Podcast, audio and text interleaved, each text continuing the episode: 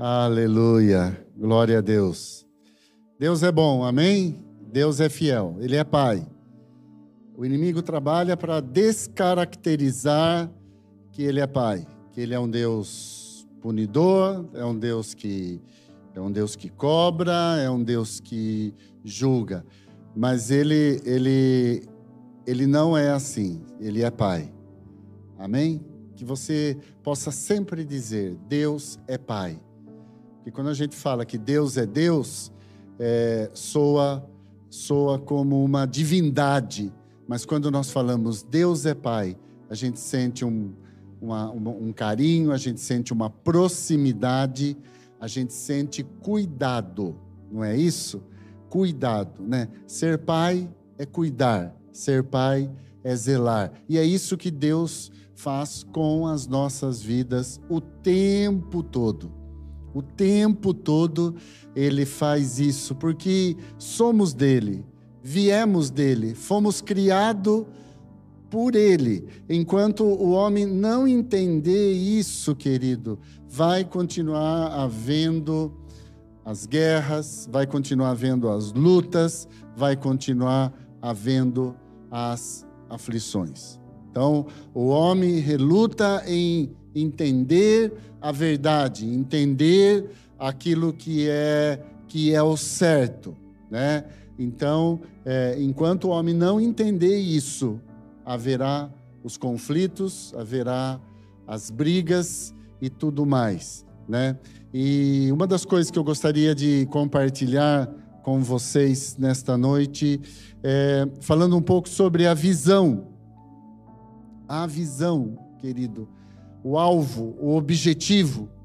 É, uma das coisas que percebemos durante toda, todo este processo aí de pandemia é que as pessoas, é, é, quando eu digo as pessoas, eu quero falar mais especificamente da igreja.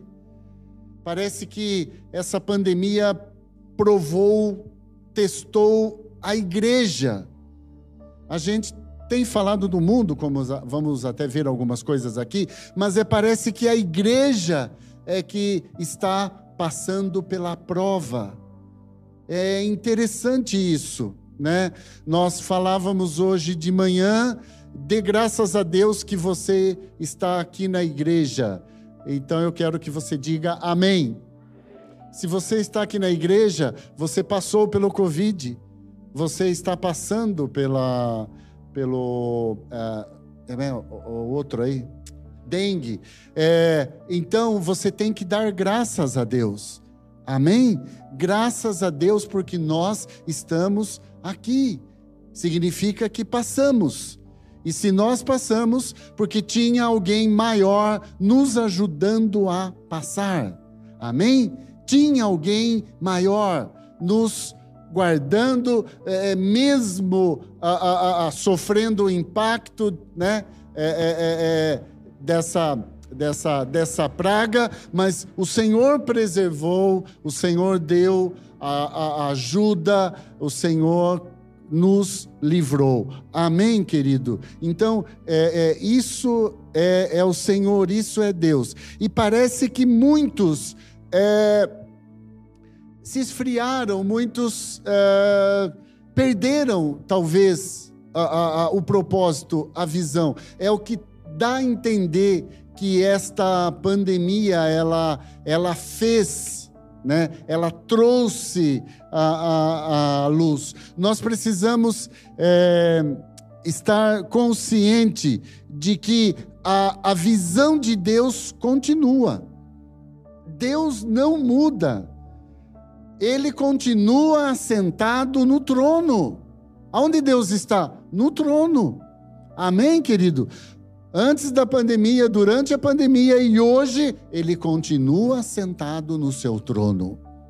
Então, Deus, ele não muda, a, a, a visão não muda, mas nós, seres humanos, pessoas, mudamos.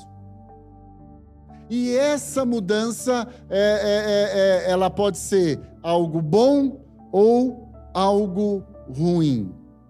A visão nunca, ela é removida. Aquilo que Deus fala na Sua palavra acerca da vida, acerca da salvação, acerca da redenção, ele não muda.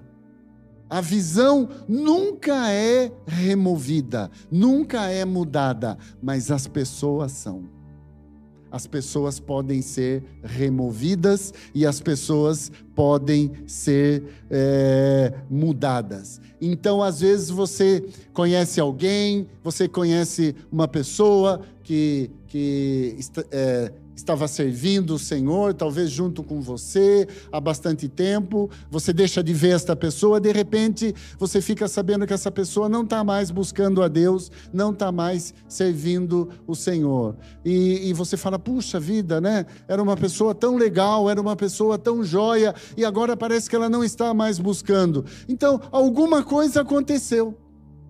Ela foi o quê? Ela foi removida do seu lugar. O diabo trabalha para remover você do seu lugar. Ele quer tirar você do seu lugar. Tá? É isso que ele faz. Tá? Então a visão não muda.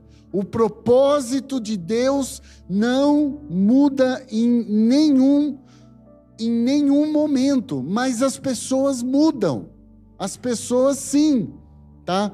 É, vamos abrir um texto lá no livro do profeta Ezequiel, no capítulo 22. É, aqui está falando acerca do, do sacerdócio. Está falando acerca de você se guardar, de você se proteger. Está falando acerca de santidade, né? O Alex ministrou hoje de manhã e ele falou é, bastante sobre é, essa questão da, da santidade, como é algo importante, né? É, nós estarmos zelosos, zelosos com aquilo que entra dentro de nós, aquilo que nós olhamos e aquilo que nós que nós estamos rodeados, né? É sempre importante. Vamos ler a partir do verso 26, Ezequiel capítulo 22. Os seus sacerdotes transgridem a minha lei e profanam as minhas coisas santas. Entre o santo e o profano não fazem diferença nem discernem o imundo do limpo, e dos meus sábados escondem os olhos. E assim sou profanado no meio deles. Os seus príncipes, no meio delas, são como lobos que arrebatam a presa para derramarem o sangue, para destruírem as almas e ganharem lucro desonesto. Esse versículo, um parênteses, esse versículo, ele está soando muito estranho aos seus ouvidos. Príncipes são os governadores. Está soando muito diferente do que está escrito aqui. Os seus príncipes, os seus governadores, os seus dirigentes, os seus é, é, prefeitos, são como lobos que arrebatam a presa para derramarem sangue, para destruírem as almas em busca de lucro. Está soando muito estranho esse versículo, bem atualizado, né? Bem atual. A Bíblia é um livro atual, querido. A Bíblia não tem nada de passado, não tem nada de antigo. Porque a palavra de Deus, ela é uma ela é única e ela é poder, é espírito e é vida. Amém? Por isso que crer, ouvir, nos toca de tal forma que vai é, é, é, operando uma mudança na minha maneira de pensar, na minha maneira de ver a vida, na, no, meu, no meu procedimento. Então, olha que não, não está desatualizado esse, essa profecia aqui de Ezequiel. Vamos para o 28. Os seus profetas lhes encobrem isto com, com cal por visões falsas, predizendo mentiras e dizendo: Assim diz o Senhor Deus, sem que o Senhor tenha falado. Contra o povo da terra, praticam extorsão, andam roubando, fazem violência ao aflito e ao necessitado e ao estrangeiro oprimem sem razão. Busquei entre eles um homem que tapasse o muro e se colocasse na brecha perante mim, a favor desta terra, para que eu não a destruísse, mas a ninguém achei. Por isso eu derramarei sobre eles a minha indignação, como com o fogo do meu furor os consumi. Fiz cair-lhes sobre a cabeça o castigo do seu procedimento, diz o Senhor Deus. Olha que interessante, queridos, esta, estas palavras aqui, que está no livro de Ezequiel. No meio do que estava acontecendo aqui, a classe evangélica, a classe de crentes, estava transgredindo a lei, profanando as coisas santas. Começa aqui no versículo 26. E depois fala dos dirigentes, depois fala dos governantes, né? Que também, né, há questões pendentes contra eles. E observamos que havia grande imoralidade, havia grande corrupção, já nesta época. Já nesta época havia grande imoralidade, havia grande corrupção. Mas o que Deus está fazendo aqui? Ele diz aqui: eu estou buscando alguém.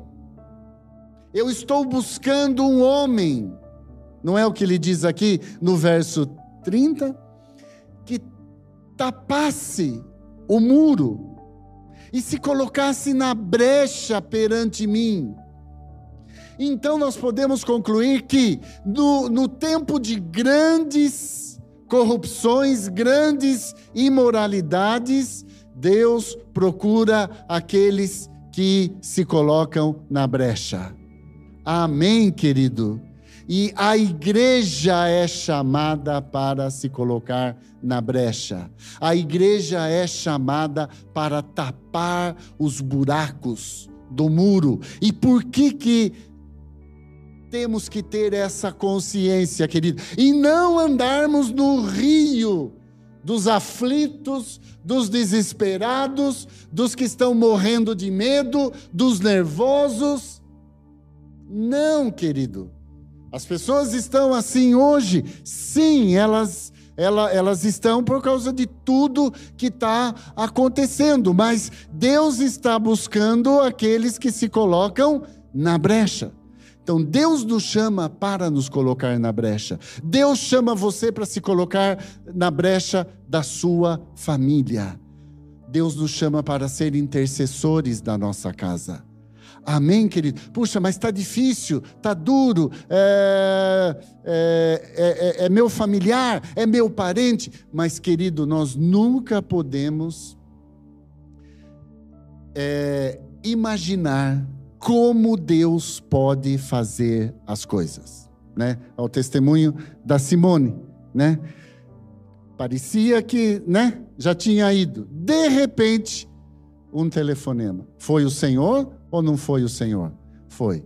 Orou ao Senhor? Com certeza, né? É Deus quem faz. É Deus quem, quem opera, querido. O nosso coração nós temos que trabalhar o nosso coração. para aprender a confiar e descansar no Senhor.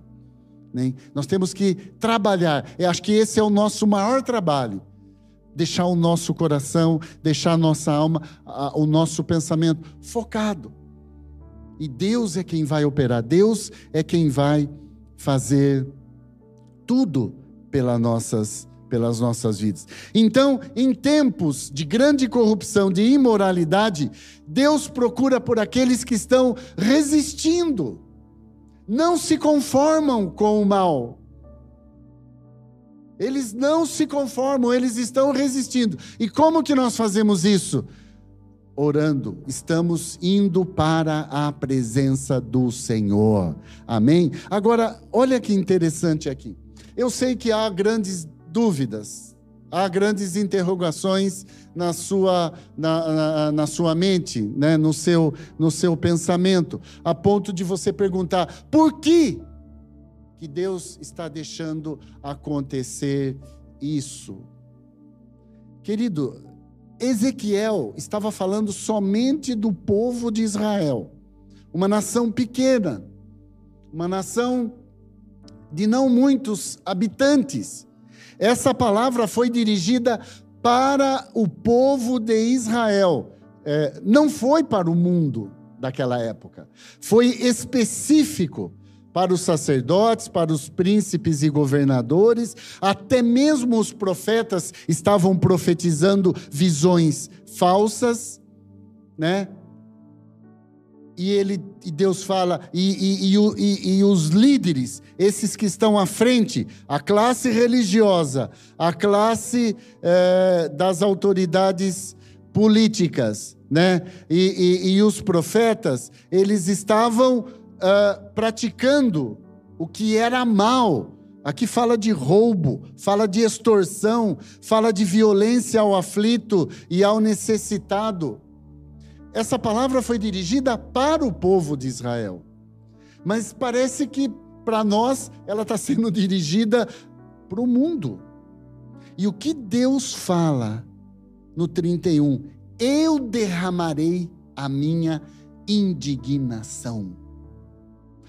As pessoas questionam às vezes, Deus, se Deus é amor, se Deus é bondade, por que que ele permite. Só que para no amor e da bondade, ele também é justiça e ele também é juízo. Tá? O trono de Deus, a base do trono é justiça e juízo. Tá? É justiça e juízo. Então, antes de nós perguntarmos o porquê, nós temos que perguntar o para quê. Para que tudo isto que está acontecendo? Então, há sim algo, há uma indignação, há um furor. Os nossos olhos estão vendo, querido. Nós, está aí, você vê na, na, na, na televisão, nos, nos jornais e tantos outros canais aí, você vê o mal a, a, a se propagando. Você vê a corrupção, você vê a imoralidade. Sim ou não? Estamos vendo isso daí. Então, não é por quê? Porque às vezes a pessoa busca a bênção, mas ela não busca o Deus da bênção. Ela quer se livrar do problema, mas ela não quer servir o Deus que livrou ela do seu problema. E por que é que ela quer a bênção? Muitas vezes para continuar fazendo o que fazia antes. Que o que ela fazia antes é que levou ela a essa doença e essa enfermidade. Então, quando eu vou e me aproximo de Deus, eu tenho que fazer é, é, em mim é, como se fosse um exame né, de consciência e checar. Se eu cheguei aqui assim, é porque eu tive um procedimento a que me levou até aqui e fiquei deste jeito. Então eu tenho que rever. Ok? Quantos estão entendendo? Você pode dizer amém? Então, querido, é, é, é, é, a pergunta não é por quê, a pergunta é para quê? Para que está acontecendo isso? certo? Quando é o porquê, é uma pergunta muito difícil e muito perigosa. O porquê. O porquê das coisas. Não, é o para quê das coisas, tá? Então, Deus, ele estava, está aqui dizendo que ele está em busca de um homem, ele está em busca de pessoas que vão se colocar na brecha, que vão prosseguir para o alvo, não vão abandonar a visão. Não vão abandonar a visão. Se eu fosse perguntar para cada um aqui, é, você está aqui na igreja hoje, até vocês que nos assistem, é, e falasse para você assim: escuta, você já teve motivos para sair da igreja, abandonar Deus, largar tudo? Você já teve algum motivo na sua vida que é, poderia ter levado você a fazer isso? Todos vão responder sim. Todos vão responder sim, já tive. Fiquei decepcionado com isso, com aquilo, com o fulano, com o cicrano, pisaram na bola, é, aconteceu, é, eu fui traído, eu fui enganado. Cada um vai ter aí uma justificativa, um motivo, tá? Mas o que fez você permanecer? O que fez você ficar? Certo, querido? O que fez você batalhar?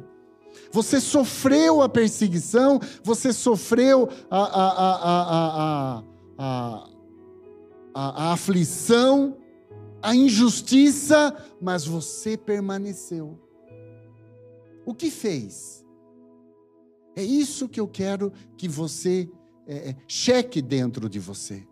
Porque o que nos estabelece diante de Deus é a visão, é esse resistir ao mal.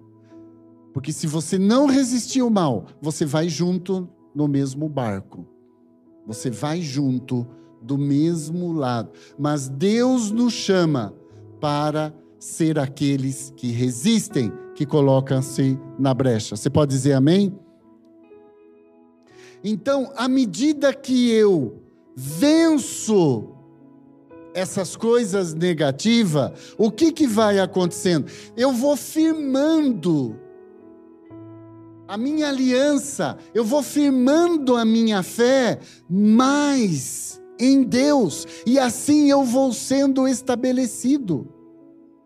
Assim, Deus vai me estabelecendo mais e mais na sua casa. Eu não vou ser removido, eu não vou ser é, é, tirado por notícias, por qualquer coisa, ninguém vai fazer a minha cabeça, porque Jesus já fez a minha cabeça. Tinha uma música muito tempo atrás. Jesus Cristo faz a cabeça e o coração. Quem sabe você ouça e toque um dia.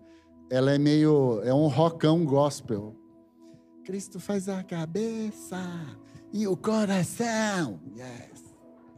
Eu ponho uma fitinha daí na minha cabeça aqui. Yes.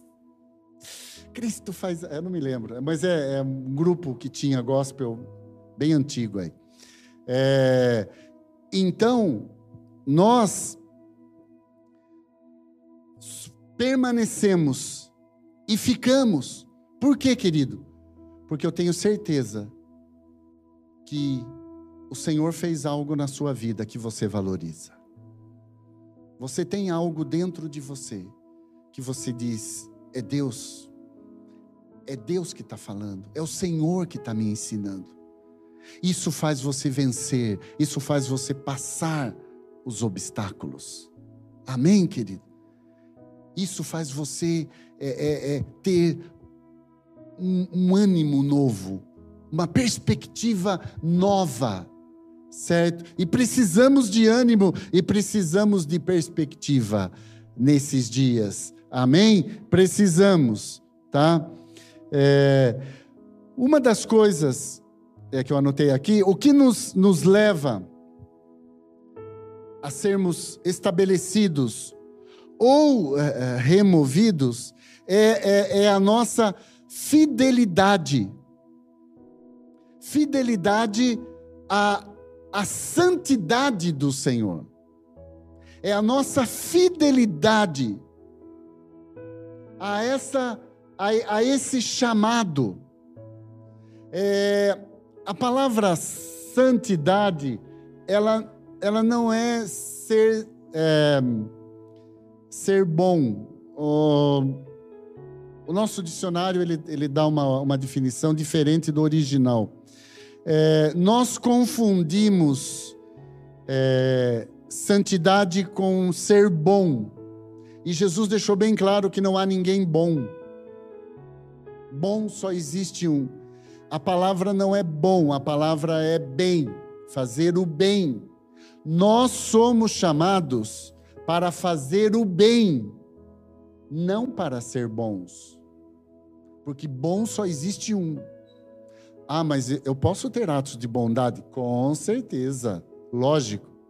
Só que nós confundimos bom com fazer o bem. Por quê? Porque no original a palavra santidade significa realizadores. Realização. Não é no sentido de que não erra. Para nós, santidade é o que não erra, é o perfeito, é o, o, o, o santo. Não, não é assim no original significa realizadores. Realizadores do quê? Do bem. Bem é uma coisa, bom é outra. Nós perdemos a, a, a referência de bom, porque optamos pelo mal. Somos conhecedores do bem e do mal, então nós perdemos a referência do que é bom por que, que nós perdemos a referência do que é bom? Por causa da escolha. Tá? Então não confundam. Quando Jesus fala, ninguém é bom, ele, é isso mesmo, ninguém é bom. Porque nós somos chamados para fazer o bem. Amém, querido? O quanto você tem feito de bem para o seu próximo? Pastor, por enquanto eu feito nada. Estou quase arrebentando a cara dele. Entende? Nós somos chamados para fazer o bem. Guarde bem isso, a diferença de bom com bem. Tá? É isso. É isso que nós precisamos entender. Por isso que Jesus dá uma dura lá na, no, no, fariseu, né? Não lembro. Bom mestre, né? A pessoa chega para ele e fala: Bom mestre, bom? Só existe um. Só existe um. O resto não é bom. O resto não é bom. Tá? Então, é, quando nós somos fiéis, tá? Então todos nós somos chamados e nós precisamos confirmar o nosso chamado. Amém? Confirmar o nosso chamado, permanecendo fiéis à visão, aquilo que Deus me mostrou, aquilo que Deus está falando comigo. É como eu disse, você teria mil motivos mas você ficou, você permaneceu. Você não abandonou, você não fugiu, você não se esfriou. Amém? Você decidiu ficar, você decidiu batalhar. Não, eu vou batalhar, eu vou continuar, vai valer a pena. Amém? Vai valer a pena. Não está valendo a pena? Sim, querido, com Deus sempre vai valer a pena. O sacrifício, o que você está fazendo hoje, vindo aqui na reunião, é, Deus está olhando, Deus está vendo. Tudo que nós fazemos para Ele, Ele, Ele, Ele nos abençoa. É, é, é quase a palavra paga ele nos abençoa. Todos que se aproximam dele não saem de mãos vazias, mas levam alguma bênção para si. Amém? Todos que se aproximam de Deus. Você pode dizer amém, é isso mesmo? Então, guarde bem isso, que às vezes tem aqueles que estão e daqui a pouco não estão mais. Saíram, foram. O que, que faltou? Faltou perseverança. Faltou perseverança. Tá? Por quê? Porque nós precisamos entender que nós não andamos pelo que sentimos. A fé, ela, ela, é, é, ela não é um sentimento, ela é uma decisão que nós tomamos de crer. É uma decisão que nós tomamos. Creio, Senhor, eu creio. Amém? Não é um sentimento, é uma decisão. Como nós sempre falamos, o perdão também não é um sentimento, é uma decisão. Você foi magoado, você foi ferido. É o seu sentimento que está ferido, sua alma que está magoada. Mas o perdoar é uma decisão que você vai declarar: eu decido te perdoar. O sentimento continua magoado, continua a, a, a, sufocado lá dentro de você. Mas quando você declara, você está tomando uma decisão, seu sentimento ele vai se submetendo dia após dia. Amém, querido? Porque nós andamos por fé. A fé é a declaração da verdade, da palavra. A fé é uma declaração, querido. Então, estamos preocupados com a, a, a, a, geração futura, porque a geração futura ela está, ela está começando a andar somente pela vista. Ela anda pela vista, ela não anda pelo que declara. Ok? Não é isso que faz as redes sociais? Vista, não pela declaração. Então a fé vai ficar comprometida. E Jesus falou: quando eu voltar, eu vou achar fé na terra? Acharei fé na terra quando eu voltar? Ele faz essa declaração, Jesus. Tá? Então, é, é a, a, próxima geração, é, é, e nós já estamos participando dela, é, é uma geração que está andando pelo que vê, pelo que ela contempla com os seus olhos, vista. Tá ok? Então, é, isso é muito sério. Isso é muito sério. Por quê? Porque haverá um problema com a fé. A fé é uma declaração. Quantos querem fazer uma declaração para o Senhor? Eu creio em Ti, Senhor. Fale, eu creio em Ti, Senhor. Eu creio, Senhor, na tua palavra, na tua verdade. Eu creio que o Senhor é o meu redentor, é o meu guarda, é aquele que me protege, é aquele que não vai deixar faltar nada na minha vida. Amém? Qual é a maioria dos nossos problemas? É que nós achamos que vai faltar, nós achamos que não vai dar. Eu preciso correr, eu preciso trabalhar muito, eu preciso me esforçar muito, senão vai faltar, senão não vai dar. Não é assim? A nossa preocupação é sempre com o dia de amanhã. Sempre com o dia do amanhã.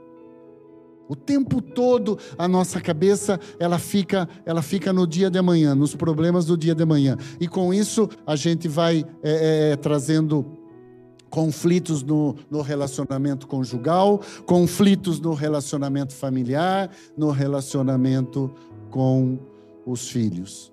Mas, querido, eu, eu creio que o, o Senhor é aquele que está falando conosco e está nos mostrando um caminho novo. Amém? O Senhor está nos mostrando um caminho novo. Aleluia. Para encerrar, eu queria abrir lá em Apocalipse capítulo 2.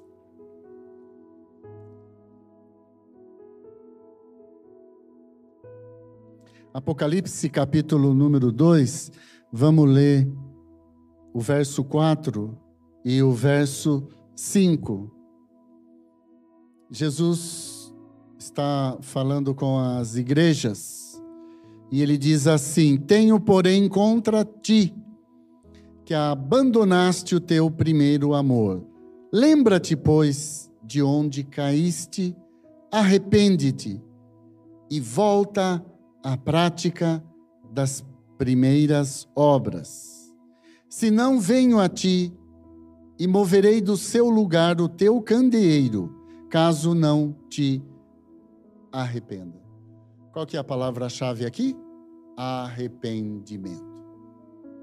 O arrependimento, ele sempre nos estabelece no propósito e na visão do Senhor. É o arrependimento, querido. Coração curvado, coração arrependido. Então, aqui ele está falando assim: você está achando que você já não é como era antes, como você era antigamente, como você começou. Então lembra-te e volta à prática. Olha que interessante. Volta à prática das primeiras obras. Não está falando de volte o sentimento das primeiras obras, mas volte a praticar as primeiras obras. Volte à prática. Está falando do que? Fazer o bem. Servir. Como que você servia? Como que você fazia? Querido, se largar o nosso corpo, ele não quer nada com nada. Ele quer sombra e água fresca. É verdade? Quer sombra e água fresca, né? pudesse ficar numa rede o dia inteiro, tudo de bom, e com uma aguinha de coco do lado, melhor ainda. Vocês percebem que é, se for dar, dar vazão para o nosso, pro nosso corpo, a gente, a gente quer sombra e água fresca somente. Mas o que que a, a orientação aqui de Deus? Volte a praticar. Pratique é prática. Não é, sens, não é sentimento, não é emoção, mas é uma prática. É uma prática. Nós damos o dízimo, não damos? Tem hora que você não quer dar o dízimo. Vamos ser sinceros aqui. Né? Tem hora que parece, não, ai, se eu dar, vai faltar não sei o que, mas você fala, não, eu vou dar, eu vou obedecer, e vai. E você faz isso, e você vai, vai fazendo, mês após mês, e você vai, vai fazendo, e, e o que, que acontece depois? Você começa a ver o quê? Resultado. Você começa a ver bênção, você começa a ver Deus operando, você começa a ver as portas se abrindo, mas qual foi o seu sentimento lá atrás? Ah, então não é sentimento, é prática. É prática. Eu dou porque a palavra manda eu dar.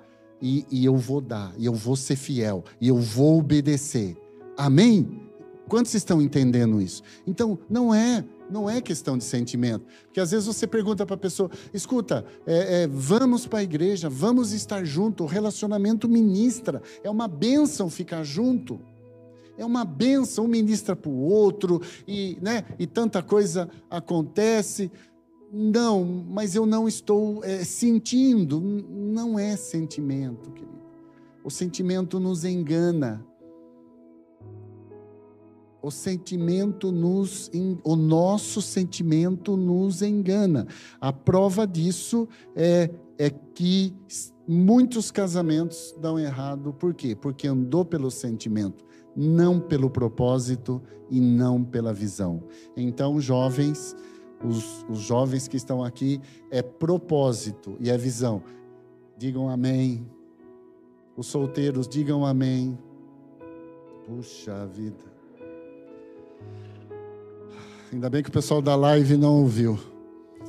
É propósito, é visão, certo? Por quê? Porque você coloca a emoção, o sentimento e o prazer na, na frente.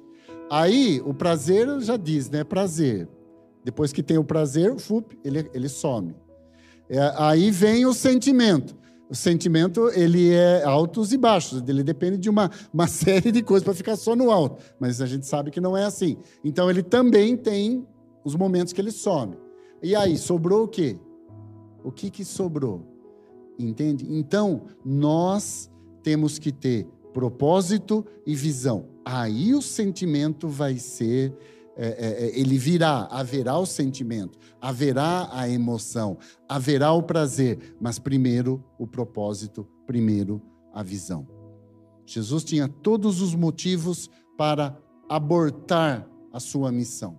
Tanto é que a oração dele, a última oração dele no Getsemane foi: Pai, se fosse possível o Senhor passar de mim este cálice.